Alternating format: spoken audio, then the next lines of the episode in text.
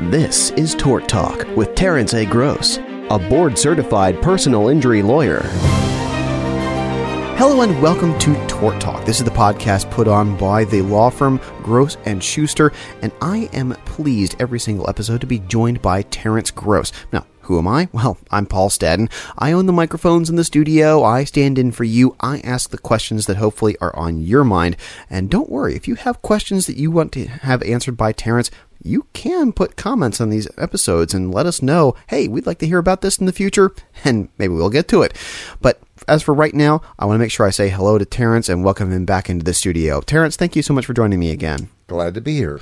Well, I'm glad you're here too. Uh, we've been talking for several weeks now about this.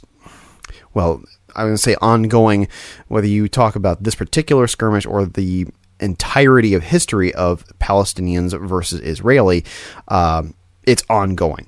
So last week we talked about the accusation that Hamas is justified in their actions, but let's talk about some accusations towards Israel this week. Now I've heard this for a long time that um, Israel is committing quote genocide on the Palestinians in the Gaza. Um, what do you say about that? Well, first of all, if you go to any dictionary and look up genocide, and basically, my definition would be the intentional elimination of a certain race or religion just indiscriminately. We the best example, of course, we always draw to is the Holocaust mm-hmm. in uh, World War II, where six million Jews lost their their lives. I mean, for no other reason than being Jewish. So that was genocide, and and the, with the populace being eliminated in, in cities throughout Poland and Germany that were thriving and still hadn't even recovered to the, uh, this day uh, in many cities. So that would be genocide. Um, are, are, there killings that go on on both sides? Yes, there are. Uh, unfortunately, there are, and even when we're not at war like we are, there's always skirmishes. There's always something going on, and Israeli uh, soldier maybe react to some Palestinian boy throwing rocks at him, or pipes, or, or glass, mm-hmm. or something and, and, and we could point the finger, but the, but genocide is the elimination uh, of a race and really of armies that we've had in the world that I know of. Probably the most humane army I've ever heard of is the Israeli army. I saw an interesting picture uh, the other day, and it was a picture in a hospital, and you saw two people that were undergoing care for obvious wounds. Mm-hmm. One was an Israeli woman, and the guy next to her in the same hospital in a cot three feet away from this lady was a Hamas soldier. And the only giveaway was that his wrist was handcuffed to the uh, ah, to the bed. Okay, but, okay. But, but, he was getting medical care. Right. Um, I remember a story. Let me go back and tell you a story because okay. we're talking about yeah. genocide. This is stuff yeah. that people don't hear about. I can't tell you, I can't date it, but I'm going to say less than 10 years ago, there was a lady, a, a Palestinian lady or an Arab lady or a Muslim lady that had acid mm. thrown in her face for some indiscretion by a fellow Muslim. Mm. Horrible scarring and disfigurement. Uh, she was taken to an Israeli hospital and they treated her with rounds and rounds of plastic surgery trying to restore what they could uh, so she could have some semblance of a face and, mm-hmm. so forth. She was released and went back to where she came from. Within a year, she came back. Okay. To the same hospital, was sent back. And guess what? Hmm. She was wearing a vest of dynamite to blow up the hospital. She'd been recruited by whoever, right. and and that's how the favor was returned. The people that showed all those benevolence, all the doctors, she was going back and and and almost got in there, and and and it mm. could have been uh, carnage. So the. The, this whole thing about genocide is it's just a fiction. I said on my last program that 20% of all Israelis are Arab, of mm-hmm. some sort of an Arab, a, a, Muslim, Palestinian, whatever you want to call them. Um, and they live together in a melting pot. And Israel is a tremendous melting pot. Even the so called Jews are melting pots. Some are from Russia, some are dark skinned from Morocco. Moroccan Jews. There's a lot there were a lot of Moroccan Jews. And and from France and from whatever. And, and it's a tremendous you go to Tel Aviv or Haifa, they're mm. thriving cities and, and a, a tremendous melting pot. But this whole thing about uh, uh genocide. So i- i- if the Israelis were akin to the Nazis, Right. that's that's our best example Right, of right. genocide. How come before they bomb a lot of times they send out leaflets? They mm. drop leaflets from airplanes saying, "Please get out of here because we're about to blow this place up." Right. why do they purposely put a dud bomb first maybe on a building and then and and you know minutes Show later put the real Yeah. stuff Yeah. so who who does that who does hmm. that even with this recent war they've told the people please get out get out because we are going to eliminate hamas and if they're in gaza city that's where we're going Right. and and I understand there is an argument. I, there is a compelling argument. I've heard this that some people are un, unable to get out. Uh, so I heard a speaker, and really it was it was a liberal, pro-Palestinian speaker, but they had a good point. And her point was, let's go back to Katrina in New Orleans, Hurricane Katrina, and the people were told to evacuate. You and I would do what? We get in our cars, Right. pack our family, and we're gone, right? Right. Well, what if you don't have a car? Right. What if you don't have a credit card?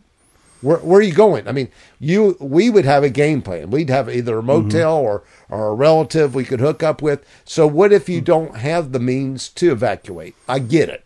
Right. Th- there is some truth to that. So I'm sure there are some Palestinians that are caught in the crossfire right now because they, they had nowhere to go. I mean, leave leave our home and go where? Right. With what? We have no money, we have no food, we have no water. I understand that. But again, Israel did not deal these cards. These cards were dealt by Hamas. In fact, I'll tell you about another interesting video. It's disappeared. Uh, I wonder why. Hmm. There was a video that came out about two or three weeks ago, and it was the video that you we've sort of seen over and over again since Israel started invading. But you had a Palestinian mother with a small dead child hmm. in her arms mm-hmm. that obviously had been killed in a bomb bombing raid and she's crying and wailing over this child. And guess what she's saying? Hmm. This is on you, Hamas. The blood of my child hmm. is on you. And all of a sudden, you see people coming in to hush her up hmm. because she knew and spoke out in her grief. She didn't say this is on you, Israel. Right. She said Hamas. So that, that that's just a mere example. So how many people are just scared to death? Pal- regular Palestinians, not jihadists. They're not all jihadists. If you go back to Nazi Germany, not everybody was a Nazi, right? Right. But you probably had one third of the people maybe were Nazis or Nazi mm-hmm. sympathizers. One third was probably just scared to death.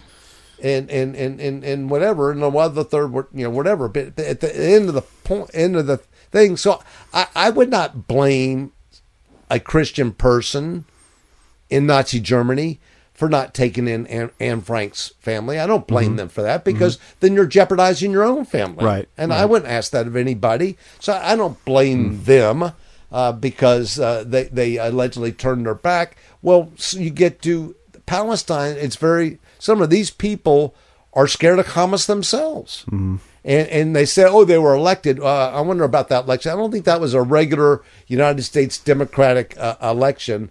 And, and and the people that have spoken out, there have been many people, they just disappear. They're, they're gone. So any dissenters are silenced. Um, and and and and that just gets me. And when we talk about genocide, and we talk about the support, and and, and these college campuses are just driving me crazy uh, with these students. that They just are not. They're not well versed. They're not giving much thought to anything. But the the the gay people and the transgender that are parading and are sympathizers of the Palestinian people of the PLO, go over there. Why don't you fly over there and say, "Hey, I'm gay. I'm here for you, brother." What is going to happen? What are these tolerant uh, Palestinian. You're going to be off a building, killed, shot, neutered, castrated, whatever. Are you kidding me?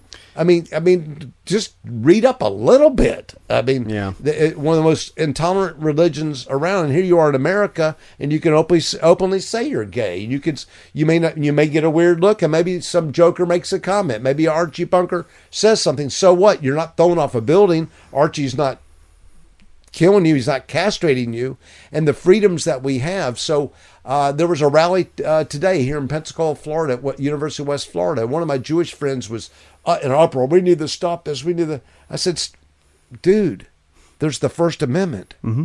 The First Amendment. They have a right to peacefully protest. We may not like it, and if the KKK wants to KKK wants to come next week and do something, they have the right to do it. And when you limit their free speech, you're limiting everybody's free speech and and he- we went back and forth these emails. Right, And- right. But but what they stand for, uh, it, it doesn't matter what they stand for, long as they're not saying, "Let's kill all Jews." If they, Right. now, you've crossed the line. Yeah, Uh, That's yeah. not a protected speech. Not all verbiage is protected. No, it's the shouting fire in a movie theater thing. You know, uh, making threats or slander and libel. I mean, words can get you in trouble, of course. Um, there's a lot more to unpack on this topic, Terence. I hate that we're out of time for this particular episode uh, because we could easily go in far more detail. I mean, you make the point about going over. I mean, Iran. President Mahmoud Ahmadinejad. I mean, I know I mentioned this in a previous episode. Once said, "We have no gay people in Iran." Like, well, I, I, if you're telling the truth, that's pretty terrifying. Um, so, I'm I'm looking forward to talking next week about, you know, more. Would a ceasefire help? Would well, tell, we'll say we'll save that for the next episode. Terence, uh, tell everybody how they can get a hold of you. Well, if you want to talk to me not on this issue, but my Right. work number, if you, for a personal injury case, for instance, because I, I am still an active practicing lawyer, and that would be 850-434-3333. We have a great website for injury cases, grossandschuster.com. But this is something I feel passionate about, uh, and of course I am Jewish. I don't hide that fact, and uh, I'm very proud to openly support Israel. Well, I appreciate you coming in again, Terence. I will talk to you next week. Thank you so much. Thank you.